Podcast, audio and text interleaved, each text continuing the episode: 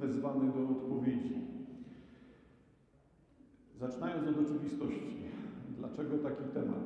No nie wiem, czy Państwo zauważyliście, ale moim zdaniem nie sposób nie zauważyć e, tego, że to słowo narracja zaczyna nam towarzyszyć od kilku, kilkunastu, kilkudziesięciu miesięcy. Jest tego słowa narracja tyle, że pewnie jakieś słowo roku z tego znowu powstanie. Państwo pamiętacie, tak, na przykład ostatnie słowo roku młodzieżowe, dzban, co musiałem robić sobie sam wywiad, ponieważ nie połapałem, o co z tym dzbanem chodzi. Część młodych i tak nie wiedziała, co to jest ten dzban, no ale tak to bywa. Jeżeli patrzymy natomiast nie na takie popularności i obecności tych słów w języku różnych grup społecznych, tylko patrzymy na samą frekwencję, no to to słowo narracja rzeczywiście będzie miało frekwencję bardzo wysoką, bardzo często je słyszymy, bardzo często się pojawia. I od razu wyjaśniając kolejną sprawę, jeżeli Państwo się y, spodziewacie, obawiacie, myślicie o tym, że ja teraz zacznę uprawiać jakąś politykę, to zaznaczam, że jestem od tego bardzo daleki. Nie ma sensu po prostu. Zresztą ta częstotliwość występowania tego słowa narracja, to ono w każdej opcji politycznej występuje tak samo często. Wobec tego to też nic nie znaczy. Nie? Proszę nie odbierać tego, o czym będę mówił, na takiej właśnie prostej zasadzie, że y, jak do narracji, to ja będę zaraz biednych uderzał, a innych oszczędzał. Nie, i zresztą nie będę w ogóle cytował mediów. Nie, nie zależy mi na tym. Jeżeli się odwołam do czegoś, no to proszę pamiętać, to jest raczej ogólne odwołanie właśnie, a nie coś adresowane do, do konkretnej grupy. Stąd, jeżeli ktoś się spodziewa, że o polityce, to nie. To może tak i sprzątać albo przysnąć trochę, jak woli. Proszę Państwa, czemu wobec tego ta narracja i dlaczego to mnie tak skłoniło do tego, żeby o tym parę zdań powiedzieć? Hmm. Widzicie Państwo, to jest dla mnie fragment mojej wiedzy fachowej. Większej, mniejszej, ja się raczej dystansuję od takiego podkreślania wiedzy. Uważam, że zawsze jest za mała i tak zawsze trzeba będzie coś dorabiać, uzupełniać. No ale to są prywatne refleksje. Stąd no proszę zauważyć, że słowo narracja brzmi literacko. To może zacznijmy od tego, żeby od razu zakończyć. No to jak ono brzmi literacko, no to należy do dziedziny sztuki, a nie do dziedziny polityki. No to jak ktoś mówi, że zajmuje się narracją, buduje narrację, opowiada narrację, ma narrację, przekazuje narrację i wszystkie odmiany tego słowa, to powinien zdawać sobie sprawę z takiego, takiego oczywistego punktu w jego wypowiedzi. Jeżeli narrację zaliczymy do sztuki, no, chyba nie będziemy dyskutować, że literatura jest częścią sztuki. Raczej jest. Nie, nie rozważajmy tego. E, wobec tego literatura jako część sztuki posługująca się narracją zakłada dwie sprawy. Z jednej strony narracja w dziele literackim buduje fikcjonalność. Nie ma narracji rzeczywistej. Nie, nie wiem, jak ją nazwać. Nie ma takiej narracji, która byłaby narracją jeden do jeden wobec świata. Byłaby opowiadaniem świata na zasadzie stuprocentowej wierności. Narracja, która jest równoważna temu, o czym mówi, to jest nielogiczne, co powiedziałem. Jeżeli chcemy opowiedzieć znajomemu o tym, co się wczoraj wydarzyło, no to nie opowiadamy o tym w czasie rzeczywistym. Dzień miał 12 godzin, opowiadam 12 godzin. E, nie opowiadam e, o tym, co się dzieje wewnątrz mnie, na zewnątrz mnie, wokół mnie, o warunkach. Jeżeli chciałbym coś takiego wykonywać, to nagle by się okazywało, że opowieść o 12 godzinach to nie jest 12 godzin, tylko to są wielokrotności. Ja już przywoływałem na innym naszym spotkaniu ten mój, ten mój ulubiony przykład y, czasu w utworze literackim. Książka Georgesa Peresa y, życie, instrukcja obsługi. 800 stron o jednej sekundzie. No, to w ten sposób, jak ustawić opowieść, jak budować narrację, która ma być zbieżna z rzeczywistością. Tylko teraz celowo posłużyłem się paroma takimi przykładami z życia codziennego. Podstawowa sprawa jest gdzie indziej. Rzeczywistość nie jest językiem. Nie można znaleźć w języku czegoś, co będzie równoważne rzeczywistości. Język może opowiadać o tej rzeczywistości, ale język nie jest tą rzeczywistością. Tu jest ciekawa sprawa współcześnie. Y, zauważcie Państwo, jakie obiekcje przez ostatnie lata tak raz znikają, raz się pojawiają, ale ciągle są głośne. Ostatnio spalono nawet y, książki o Harrym Potterze. No to gdzie jest powód palenia tych książek? No, w założeniu, że te książki są jakąś rzeczywistością. Że jak się spali książkę, to będzie świat o tyle lepszy, bo będzie wolny od tej książki. To by oznaczało, że ta książka jednak jest tą rzeczywistością, jest fragmentem tego e, świata, który nas otacza. I tu Państwo zauważcie, dziwna sytuacja się pojawia. Osoby, które mają takie właśnie podejście, chociażby do Harry'ego Pottera, to one nie muszą tego tłumaczyć, ale ewidentnie mają podejście do języka takie, przed którym ja bym się bronił, bo, bo budzi to moje wątpliwości. Nie chciałbym tego tak rozumieć. E, mam na myśli podejście magiczne.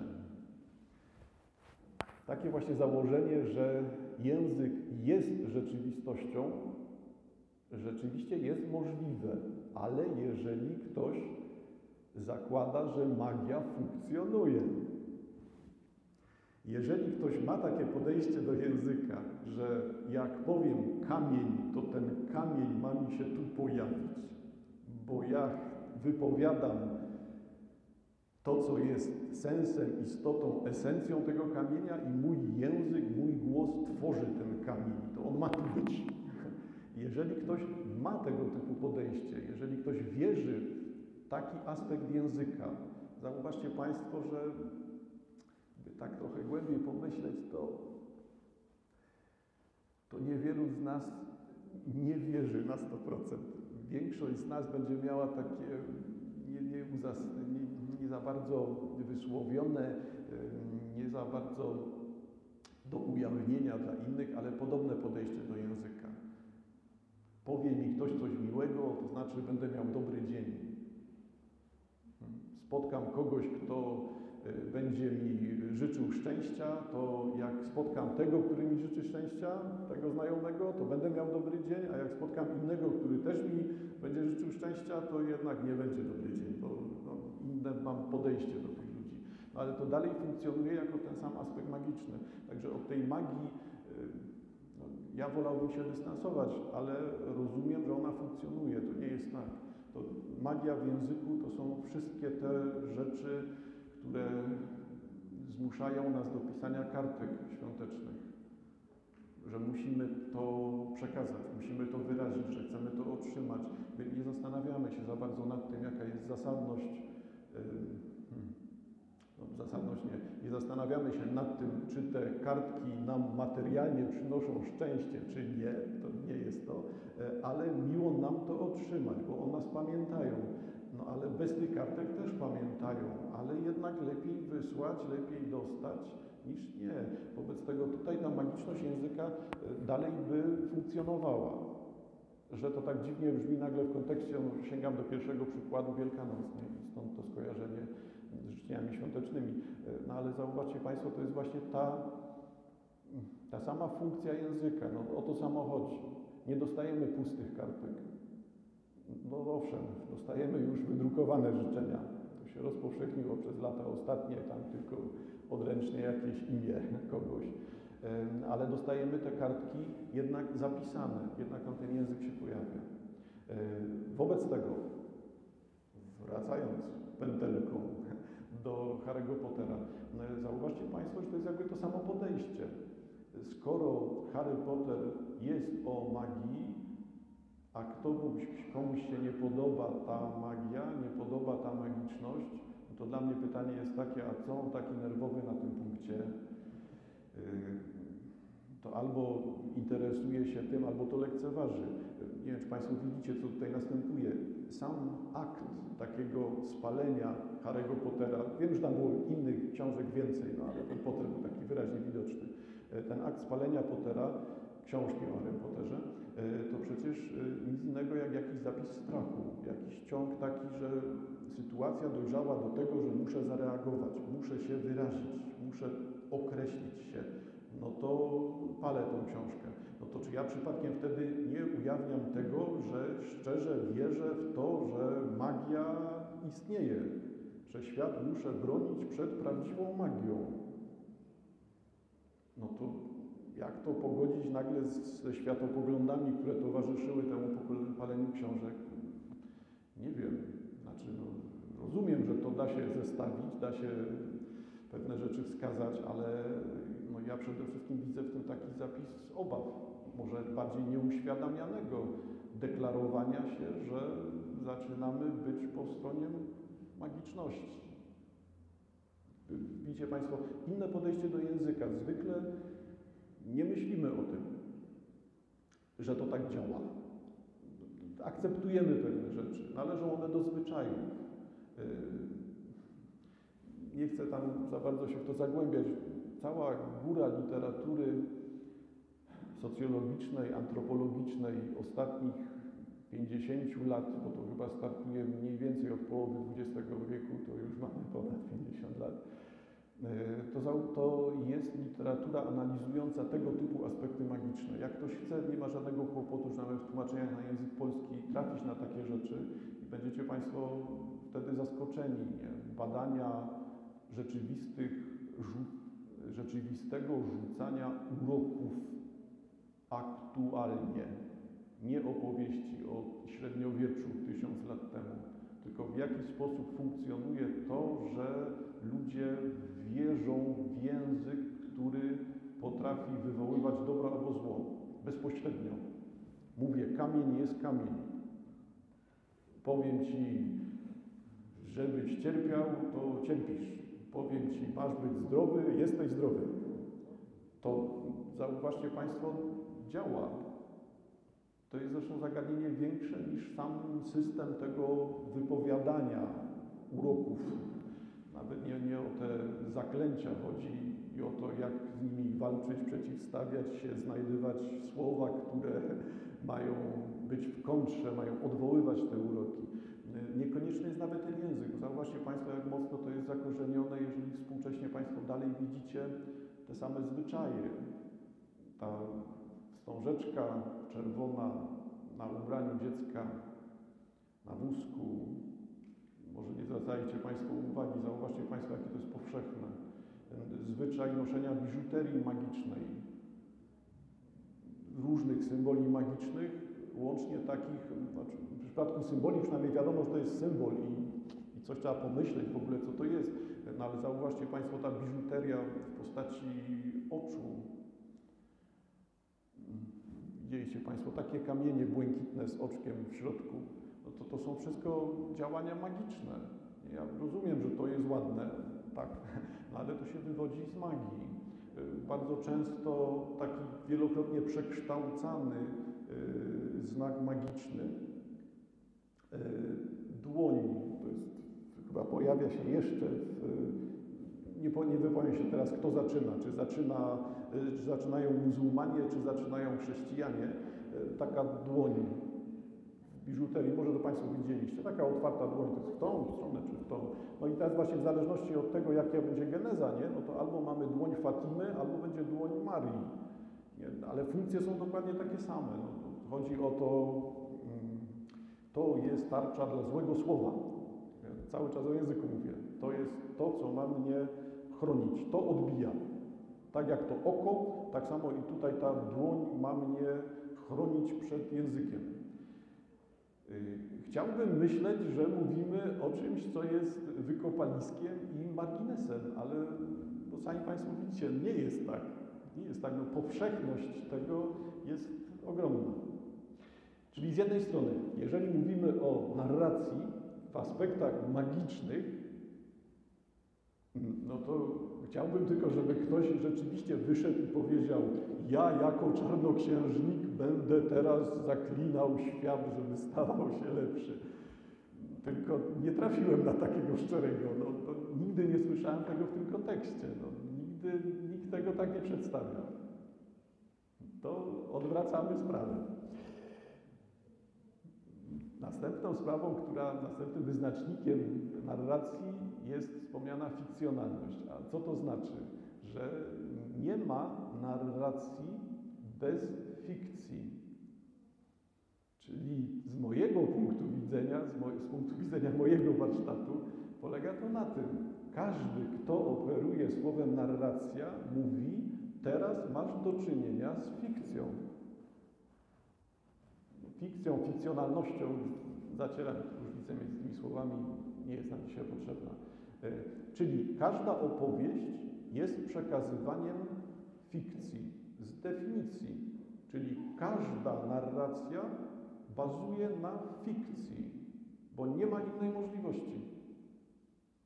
Każde operowanie językiem musi budować tylko wizerunek, punkt widzenia, określa coś, co dla mnie jest ważne.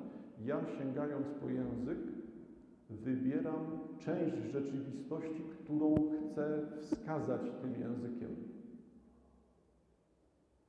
Wobec tego to jest zawsze prywatne, indywidualne, wyjątkowe, a jak wolimy, subiektywne zależne od tego, kto mówi, do kogo mówi, w jakiej sytuacji, wyspał się, nie wyspał się, rozumie, nie rozumie, no, różności. Każda wypowiedź jest próbą jakiejś esencji. No. Zareaguję jakoś, coś mnie dotknęło, coś widzę, coś mnie otacza. Próbuję się na ten temat wypowiedzieć.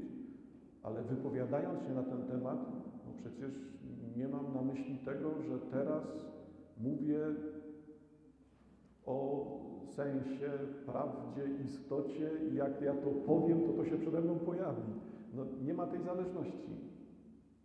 Wobec tego każda narracja z definicji, z posługiwania się tym słowem zawiera w sobie konieczność operowania fikcją. Ja przez fikcję rozumiem selektywność, subiektywność, dowolny wybór tego, o czym chcę mówić, punkt widzenia, ten jedyny, niepowtarzalny osoby, która będzie mi to opowiadała, e, o tym opowiadała i nagle lądujemy w tym samym miejscu. Wobec tego nie mogę tam szukać prawdy.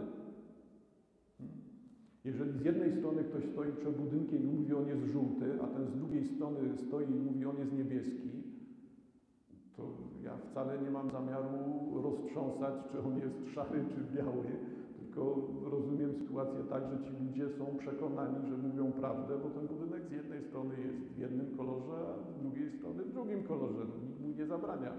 No, ale ja nie muszę w tym momencie skakać między tymi ludźmi, tak? Nie muszę mówić, ty kłamiesz, a ty mówisz prawdę, bo będę stał po jednej stronie, będę widział żółty, to w takim razie tamten kłamie. No, to przecież tak nie działa. Mówią tylko o punkcie widzenia, przedstawiają coś, co jest ich pomysłem. I teraz Państwo zauważcie, co się dzieje. Jeżeli ktoś wobec tego e, wychodzi i zaczyna szermować tym, tą e, narracją, narracyjnością bezpośrednio, albo mówi o opowieści, fabule, przekazie, no to pierwsza sprawa, która się powinna pojawiać w głowie, to jest jakaś lampka. Znaczy, co mówi, do kogo mówi, kto to mówi na jakiej podstawie to mówi i tak w ogóle, ile jest prawdy w tym, co mówi. No, uderzanie się w piersi i mówienie, że ja mówię prawdę, to należy dalej do narracji. To nie jest żaden argument. To dalej jest budowa indywidualnego spojrzenia, jakiejś fikcji. Żeby to tak nie wisiało w powietrzu. E, ten jeden z najbardziej znanych od kilkunastu lat e, przykładów tej narracyjności. E, żołnierze wyklęci, czyli niezłomni, albo niezłomni żołnierze wyklęci, wyklęci żołnierze niezłomni, jak chcemy. Zauważcie Państwo, że tutaj już się ta narracja pojawia, bo albo niezłomni, albo wyklęci. minus tego wszystkiego jest taki, że albo, że może to jest plus jednak. Jeżeli rozmawiamy z kimś i on mówi wyklęci, to od razu wiemy, z kim rozmawiamy. A jak rozmawiamy z kimś i on mówi, że to niezłomni, to też od razu wiemy, z kim rozmawiamy. Może to jest plus tej sytuacji. W pewnym sensie plus. Nie wiem, czy Państwo sami na zajęciach y, prowadzicie dyskusje między sobą. Ja jakoś w ostatnich latach bardzo mocno doświadczam tego, że y, rozmowa z innym człowiekiem o całkowicie innych poglądach, ta rozmowa, która polega na tym, że ja nie podzielam poglądów tego człowieka, nie zgadzam się z tym, ale ja się z nim chętnie spotkam. To jest człowiek, on ma swoje doświadczenia, ma swój dorobek. To jest duży plus. Spotkanie z każdym człowiekiem, moim zdaniem, dla mnie jest rzeczą dobrą. Nie chodzi przecież o jego światopogląd. To jest to, co ja mogę od niego wziąć tak bardzo, bardzo tak jakoś e, brutalnie sprawę ujmując. Tyle mogę zyskać. Spotkam innego człowieka, zawsze jestem do przodu. Nie muszę się z nim zgadzać. Ale z tego, co teraz powiedziałem, wynika, że ja się spotykam z tym człowiekiem i nie mam zamiaru go zeżreć. Nie chodzi o to, żebyśmy się teraz kłócili, żebyśmy teraz się opluwali. On ma swoje podejście, ja mam swoje podejście i chętnie o tym porozmawiam, ale wcale nie muszę go przekonać i wcale nie muszę dać się do czegoś przekonać. A jesteśmy w takiej sytuacji, kiedy wszyscy wymagają od nas jakiejś nagle deklaracji, że skoro jesteś człowiekiem, to masz mieć swoje poglądy, to znaczy zapisz się albo do tych na lewo, albo się zapisz do tych na prawo. No, a jak ja bym się nie chciał jednak zapisywać, to co? No, to nagle wychodzi, że jestem poza, poza rozmową, poza możliwością kontaktu z innym człowiekiem. Nie jestem ani tu, ani tu, jestem nikim.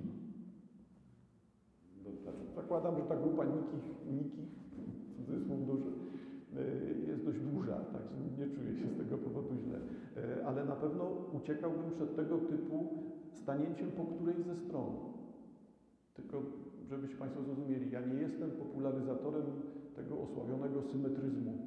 Trafiliście Państwo na to takie pojęcie w ostatnich półtora roku chyba, tak, mam chyba tak, e, symetryzm, e, czyli ci po jednej stronie są źli, a ci po drugiej stronie są tak samo źli.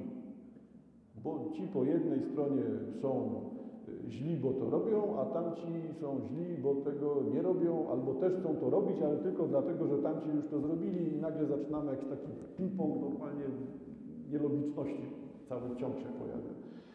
Nie jestem zwolennikiem tego, tego symetryzmu, tego podziału takiego, wszyscy są źli.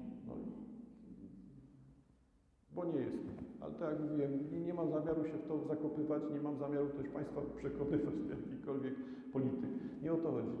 Mnie osobiście uderza właśnie to, co teraz się dzieje. Zauważcie Państwo, że jak jedna strona mówi, że ma narrację, to druga strona też mówi, że ma narrację. Ale to jednocześnie oznacza, że jak jedna mówi, teraz będziemy uprawiali magię i opowiadali Wam fikcję, to druga strona, która mówi, że mówi o czymś innym, jest dokładnie taka sama. Znaczy dalej opowiada fikcję i używa magii. Jakiś pad nagle się pojawia. Ten jeden z moich ulubionych przykładów też z ostatnich lat, nie wiem czy Państwo sami przerabialiście takie ciężkie doświadczenia. Zwracałem uwagę jednej pani, żeby nie karmiła mi gołębi przed oknem, bo ona karmi i ma dobrze, ale moja żona później strasznie musi czyścić te parapety i okna. No, tak, to, tak to jest. No to zwróciłem jej uwagę, nie spodziewacie się chyba Państwo, że wyszedłem i powiedziałem, oż, oż, ty, oś, iś, uś, nie, i tak dalej. Nie. No nie, nie, poszedłem, przeprosiłem, wyjaśniłem, pokazałem, tu mieszkam, wyjaśniłem o co chodzi i tak dalej. Bardzo prosiłem o to, żeby tego nie robiła, bo, bo mi krzywdę robi. No i co było w odpowiedzi?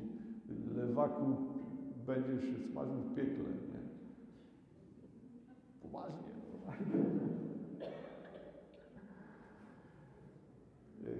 Ci lewacy, a w kontrze, najpierw byli lewacy, nie wiem, czy Państwo wyłapaliście, najpierw byli lewacy, potem byli prawacy. Teraz to trwa właśnie, jest jesteśmy w lewakach i prawakach. Albo do prawaków, albo do lewaków. Coś dla tych normalnych to już za dużo miejsca nie ma w tym wszystkim. Yy, To jest też interesująca sprawa. Zauważcie Państwo, dwie strony opowiadają. Dwie strony opowiadają, mówiąc, że tylko one mają rację. W tej naszej spiralce jesteśmy na kolejnym zagięciu. Niezłomni żołnierze wyklęci. Czy ja bym uznał, że to są niezłomni żołnierze? Tak. I nie boli mnie to. Ja bym to uznał. Są niezłomni. No, nie chcieli, przekonywali ich wszyscy łącznie z rodzinami, żeby to zostawili, wyjechali, zaczęli zarabiać pieniądze, dali sobie spokój i cokolwiek, a oni nie chcieli. No to, to są niezłomni. No. Zrobili coś znaczącego. Uznam, rozumiem punkt widzenia. Przejdźmy na drugą stronę. No to co z tymi żołnierzami wyklętymi? No ale ja to też bym uznał. Dlaczego nie? Przecież oni są wyklęci. No, decyzja o tym, że strzelaliśmy do Niemców, to teraz będziemy strzelali do Polaków. Ja wiem, że upraszczam sobie życie, bo to nie do Polaków, tylko do tych czerwonych i to nie Polacy, bo to prawie Sowieci w ogóle i tak dalej. No, no ale celowo mówię o tym w prosty sposób. Czyli żołnierz wyklęty, no bo Polak strzela do Polaka. Co, że ten drugi ma inną opcję polityczną i jest zdrajcą dla tamtego.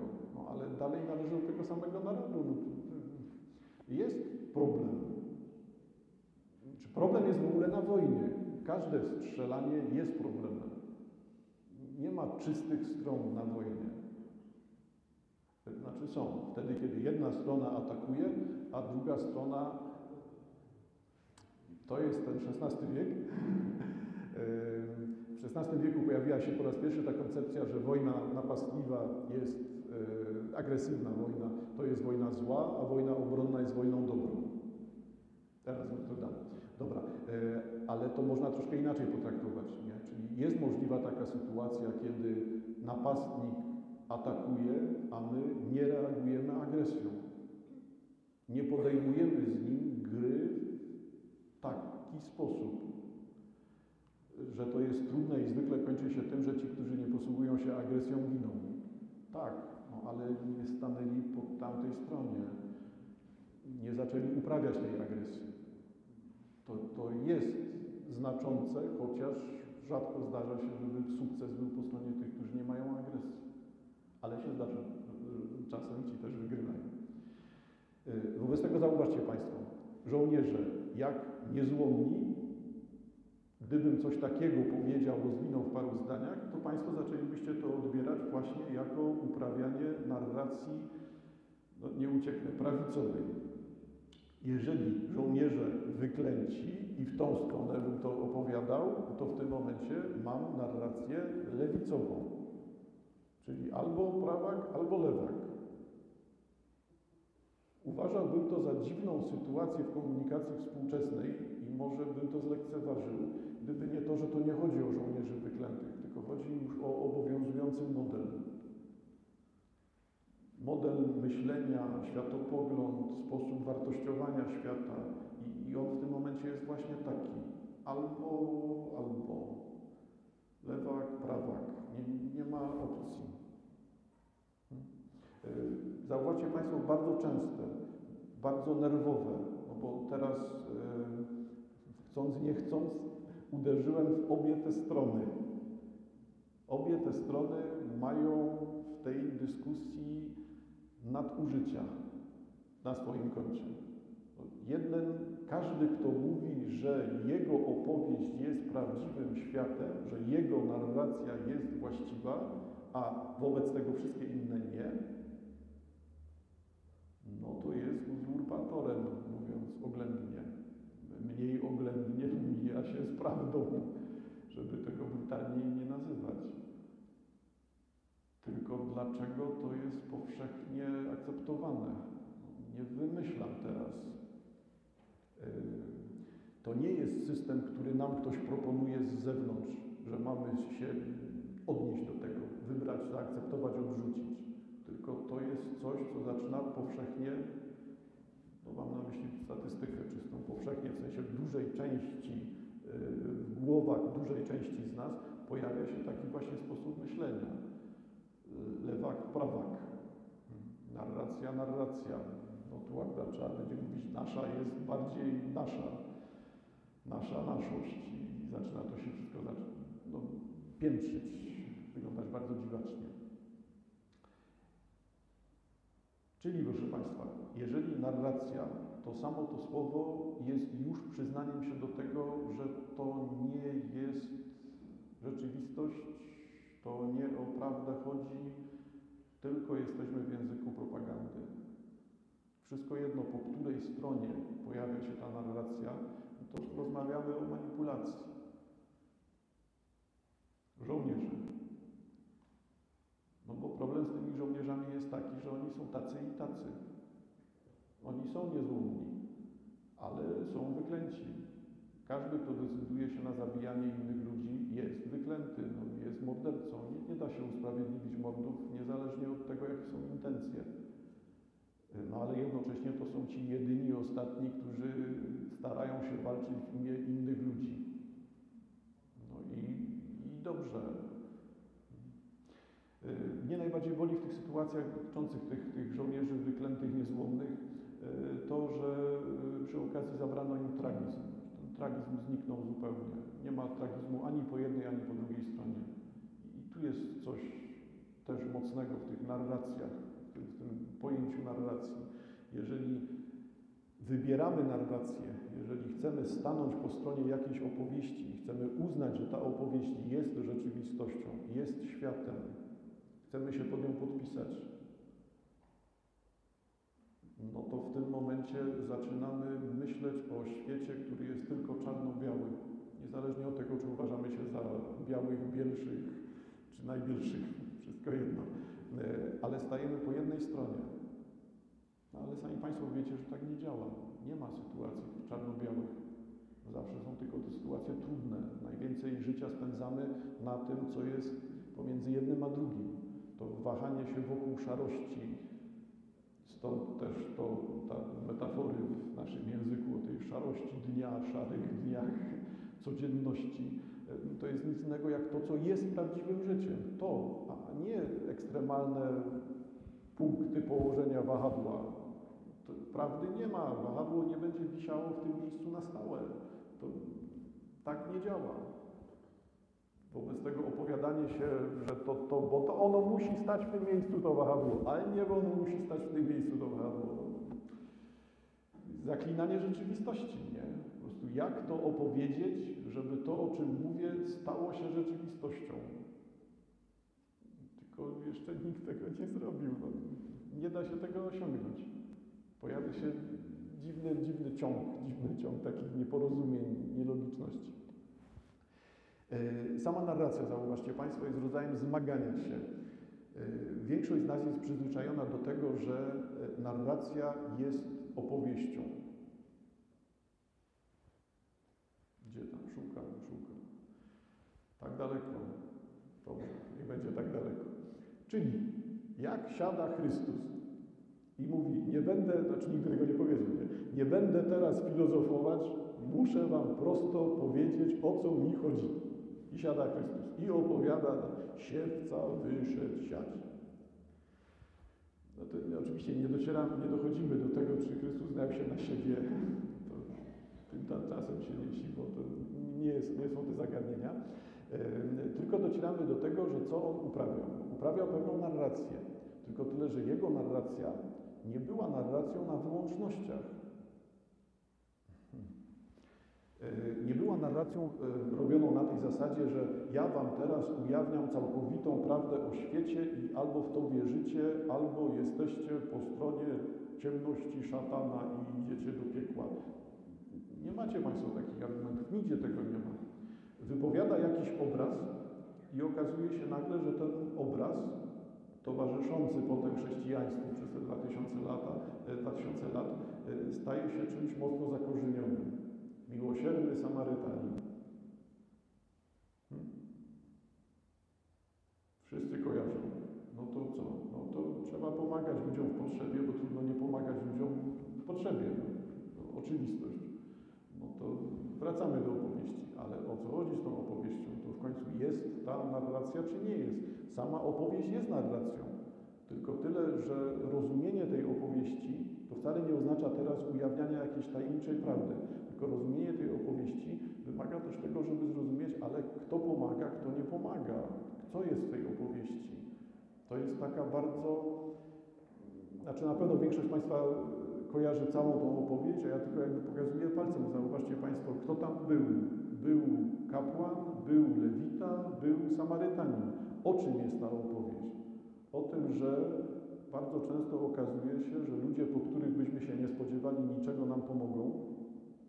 Nigdy bym nie uwierzył, że on coś dla mnie zrobi, a on robi. A ci, o których oczekiwałbym pomocy, tego nie zrobią. No bo mamy tą hierarchię tam robioną. Kapłan nie pomaga, lewita nie pomaga, a Samarytanin pomaga. A Samarytanin to ten, co lepiej z nim nie gadać, bo zaraz potem trzeba iść i te ofiary składać na oczyszczenie w tym ujęciu religii żydowskiej. E, wobec tego to jest narracja, ale zauważcie Państwo, że tam nie ma tej narracji, wahadło musi być w tym miejscu, ono musi być wychylone, ono tu zostaje. Tego tam nie ma. Chyba, że się umówimy, że jest. Że o czym jest ta przypowieść? O tym, że trzeba pomagać i trzeba pomagać. Jaki kapłan, jaki lewita. Przypadek. Równie dobrze mógł być jakiś tam Kowalski z Nowakiem przechodzić i potem dopiero Samarytanin. To nie ma znaczenia. Nie? I nagle zaczyna się kombinacja wokół tej narracji. Wybieramy coś, jesteśmy subiektywni, działamy z tą opowieścią. Jest jakąś częścią nas ta opowieść nas, naszego świata. E, problem staje się, problemem staje się to wtedy, kiedy przywiązujemy się do tego odczytywania i zaczynamy mówić, tylko to jest prawda. I jest kłopot. Stulecia lecą. E, Cervantes, Don Quixote. Taka dobra rzecz, tak, po, po Bożemu napisana. Jest opowieść, jest. No. Marzył, marzył, marzył i chciał, żeby tak było, jak zamarzył, no to było jak zamarzył. Miska goli brody na głowie, służący i ulubiony, doskonały koń, który był habetą i tak dalej. Nie? Dobra, ale to jest pewne, pewien rodzaj narracji, takiej narracji, której możemy wierzyć. Narracji dyskutującej o tym, czy jest miejsce dla rycerzy w świecie zwyczajnych ludzi. No i tam mamy tą dyskusję przez całą książkę. No, o tym ta narracja jest. Hmm. Jeżeli przeskakujemy sobie, zbliżona rzecz, e, do żywota człowieka poczciwego Mikołaja Reja, jak, jak Rej opowiada, e, co to należy w życiu robić. Krzaczki ochen dożyć, owocki pozbierać, rzutkiewek nasadzić i tak dalej. E, to uprawia narrację, proponuje ją ma tą opowieść. No ale jest to opowieść taka, którą akceptujemy, nie akceptujemy, nie wszyscy musimy zajmować się ziemią, nie musimy być z nią związani. Jest to rodzaj narracji, która jest wolna od tego wahadła wiszącego w powietrzu, od tej skrajności.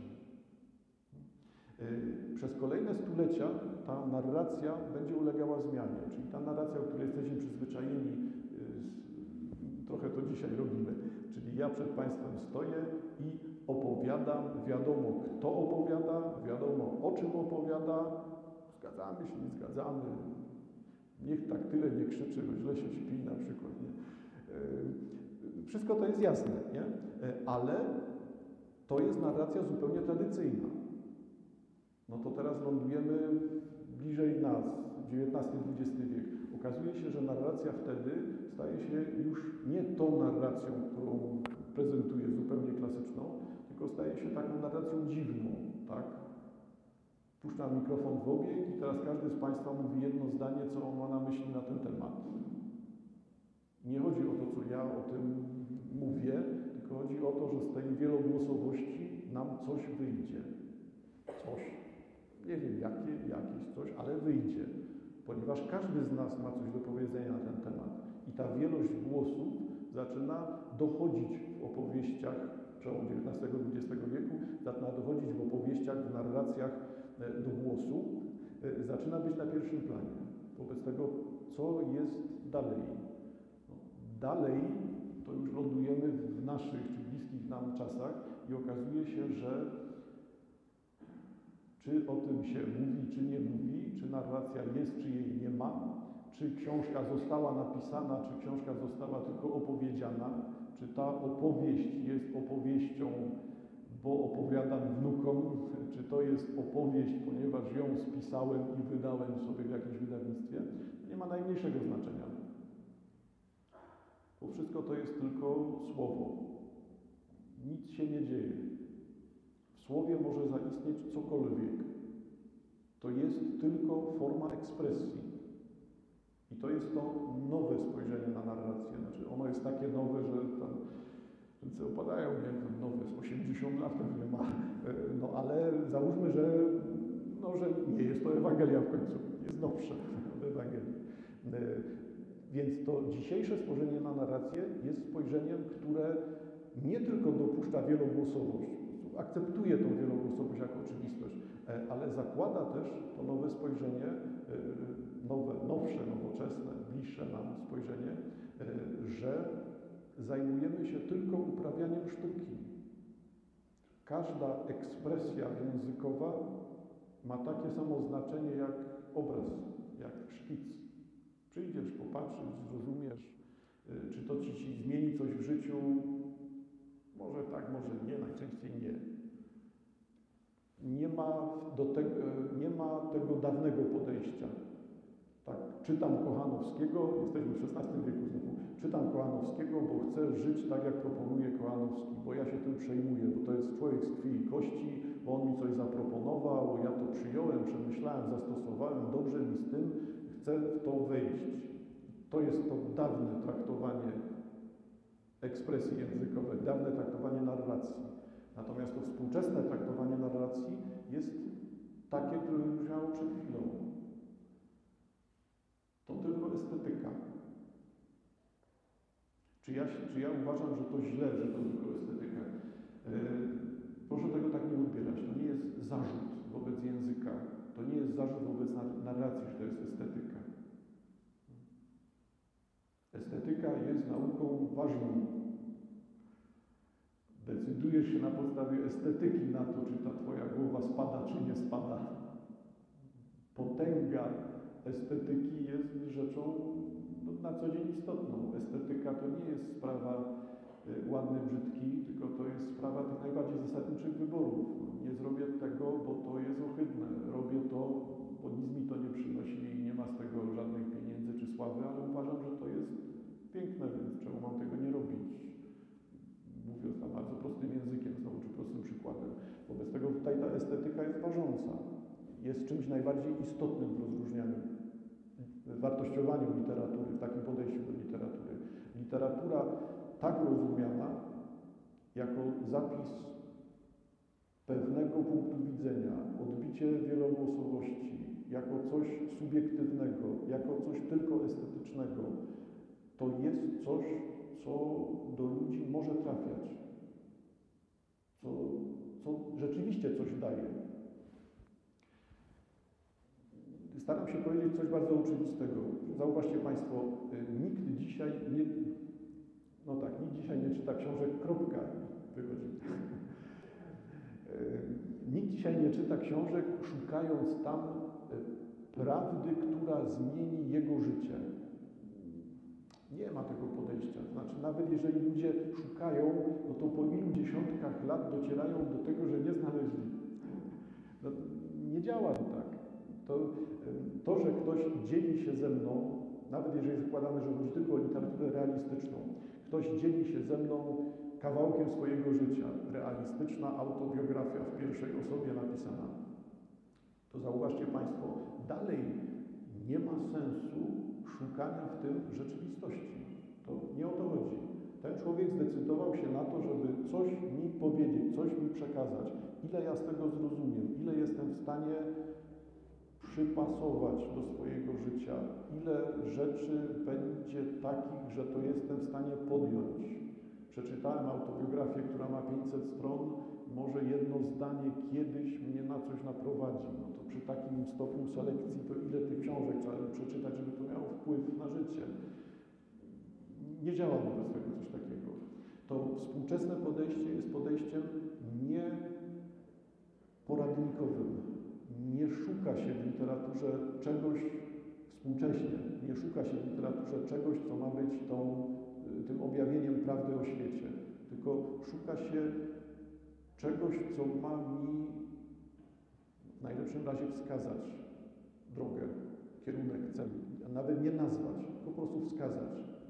Y, W zasadzie to też jest za dużo to, co powiedziałem, ponieważ literatura współcześnie na jakiej, na jakiej podstawie, jak czytam gnój Kuczoka, to gdzie ja tam mam szukać czegoś, co mi coś wskaże, co mam kogoś bić, zabijać, no to po prostu wyraźnie widać, że to nie działa. To nie jest tak.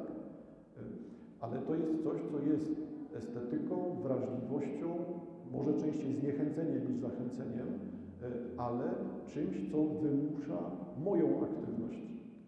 Może Państwo zauważcie, że to jedną rzecz, że najwięcej współcześnie pojawia się właśnie takich wypowiedzi literackich, które tą aktywność wymuszają. Aktywność po stronie czytelnika. Książka może być o samych złych rzeczach, ale może skłaniać czytelnika do tego, żeby zajął się czymś dobrym. Ale nie robi tego na zasadzie, robimy teraz listę, co dobrego masz w życiu do zrobienia. Po prostu to podejście już nie działa. Nikt tego nie chce. Hmm. Znaczy, no, rozumiem, że teraz znowu posługuje się uogólnieniami, nikt, dużo powiedziane, nikt. No, ale większość z, czytelników współczesnych nie, sięga po to w taki sposób. Zauważcie Państwo, co dalej się dzieje. To potęgowanie,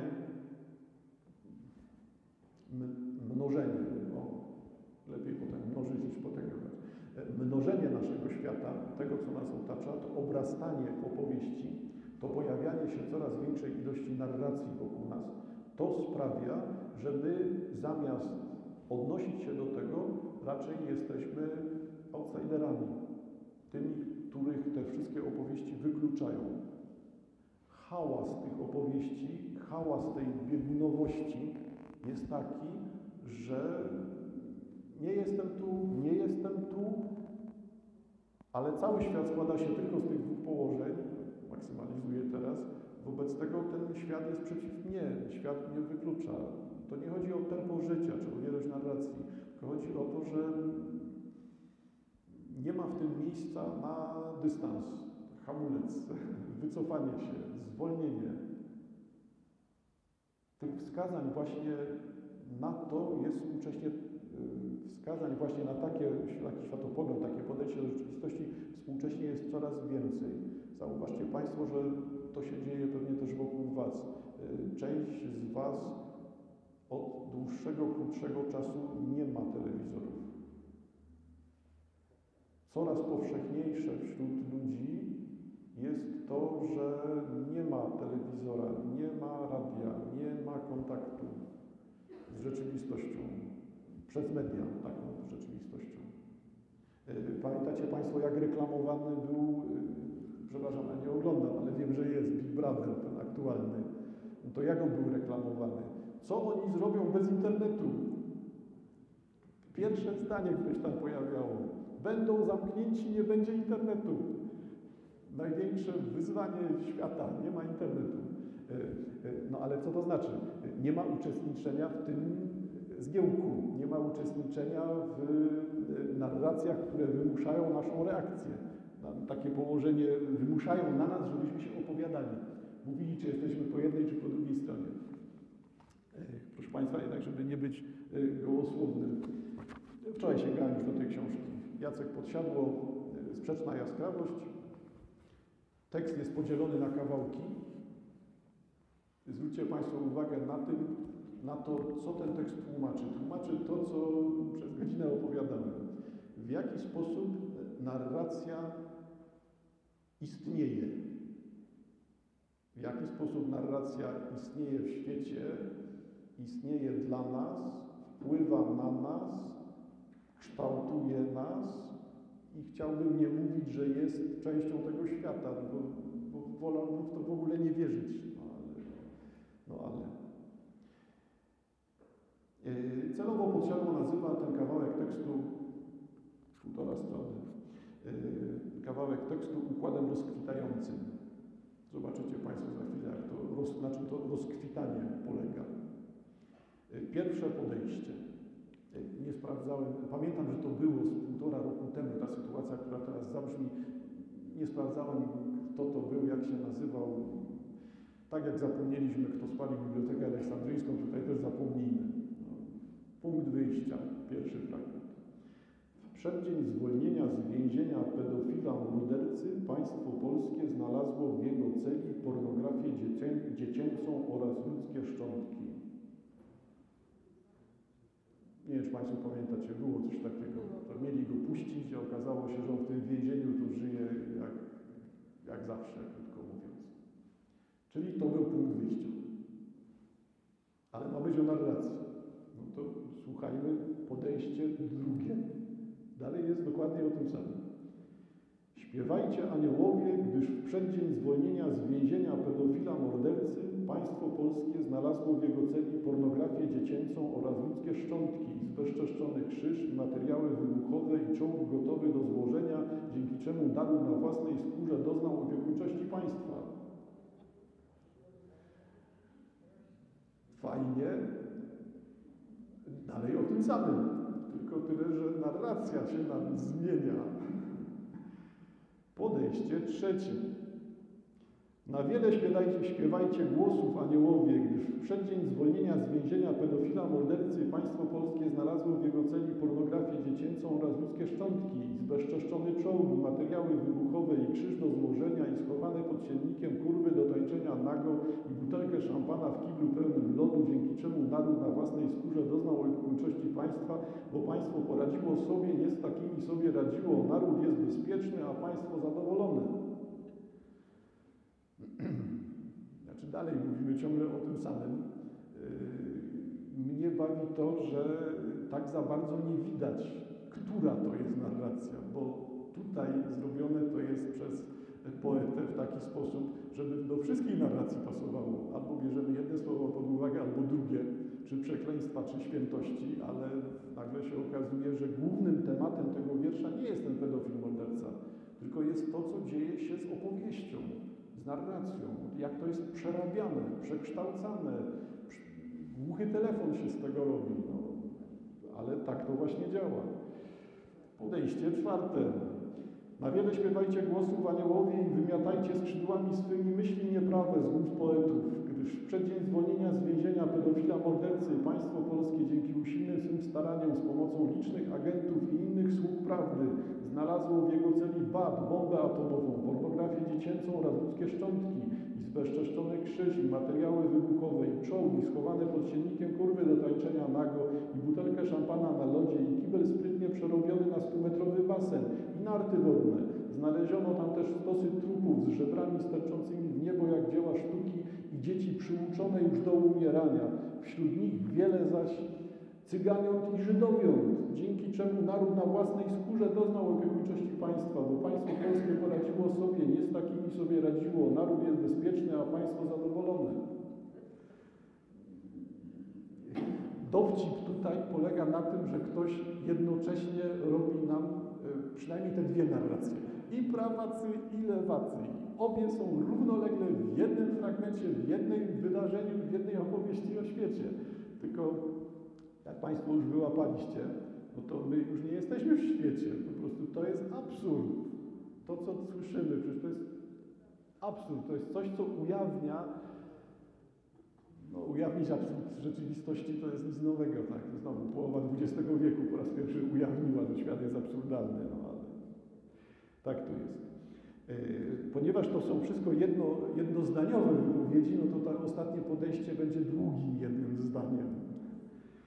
Na wiele śpiewajcie głosów, aniołowie, gdyż wszechświat się rozszerza i rzecz każda wraz z nim. I wy, cheruby, nigdy nie chędożone, wymiatajcie skrzydłami swymi myśli nieprawe z głów poetów, gdyż w przeddzień dzwonienia z więzienia pedofila mordercy państwo polskie, dzięki usilnym swym staraniom, z pomocą licznych agentów i innych sług prawdy, znalazło w jego celi celibat, bursztynową komnatę, świętego gralla, bombę atomową, rakietę służącą do ucieczek w wyobraźnię, podręcznik krzywoprzysięstwa, pornografię dziecięcą wraz, oraz ludzkie szczątki, rozbebeszone prawo i zbezczeszczony krzyż i nadgryzionego orła zgrabnie wykrojonego z zakazanego owocu, zapasy cebuli i ziemniaków, a także materiały wybuchowe i czołg i schowane pod siennikiem kurwy do tańczenia nago i butelkę szampana na lodzie roztopionym dla niepoznaki i kibel sprytnie przerobiony na stumetrowy basen i narty wodne. Znaleziono tam też stosy trupów z żebrami sterczącymi, w- niebo jak dzieła sztuki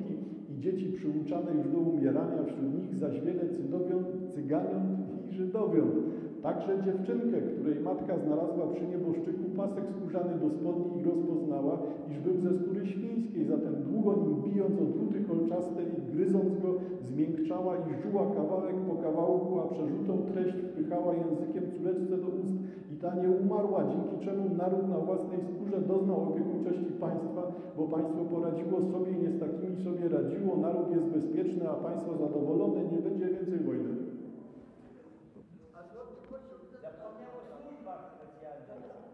E, O agentach było. O agentach było. Ym, Jeszcze jedna rzecz, nie wiem, czy Państwo widzicie, to jest absurdalne, gdyby nie to, że tam nie ma nic oryginalnego. To jest wszystko ciąg cytatów. Po prostu ciąg cytatów, medialnych cytatów. Telewizja, radio, gazeta, przepisywane wszystkie rzeczy. Łącznie z tymi takimi właśnie tym, tym naszą czkawką taką polską, że nikt nam nie będzie mówił, że odpowiadamy za śmierć Żydów, bo myśmy wszystkich Żydów zbawili, ratowali, kochali i w ogóle. Nie? To jest no, zaskakująca historia. E, Że nas tak to boli, to mam na myśli, że to jest zaskakująca historia. E, Czyli ciąg absurdu, nie wiadomo o czym, nie wiadomo e, jak bardzo bełkotliwie to brzmiało w Państwa uszach, e, ale zauważcie Państwo, że to właśnie jest bardzo sprawne. Bo do czego służy tego typu narracja? No to jest narracja z argumentami ad absurdum, oczywiście, ale to jest narracja, która ma ujawniać, pokazywać, tłumaczyć, na czym polega ta, cudzysłów, narracja. Przekazuje nam to, żebyśmy byli ostrożni, że to nie ma sensu, nie ma sensu tkwić w powietrzu po stronie lewaków czy prawaków. No, to jest nieprawda po jednej i po drugiej stronie. Co nie oznacza tam, że obie strony są złe i tak dalej. Yy, czy wniosek z tego jest taki bardzo prosty, że po prostu należy być samodzielnym zachować zdrowy rozsądek, mieć swoją własną logikę? I czemu tego nie powiedziałem w ciągu jednej minuty? bardzo Państwu dziękuję. Do następnego razu. Do zobaczenia.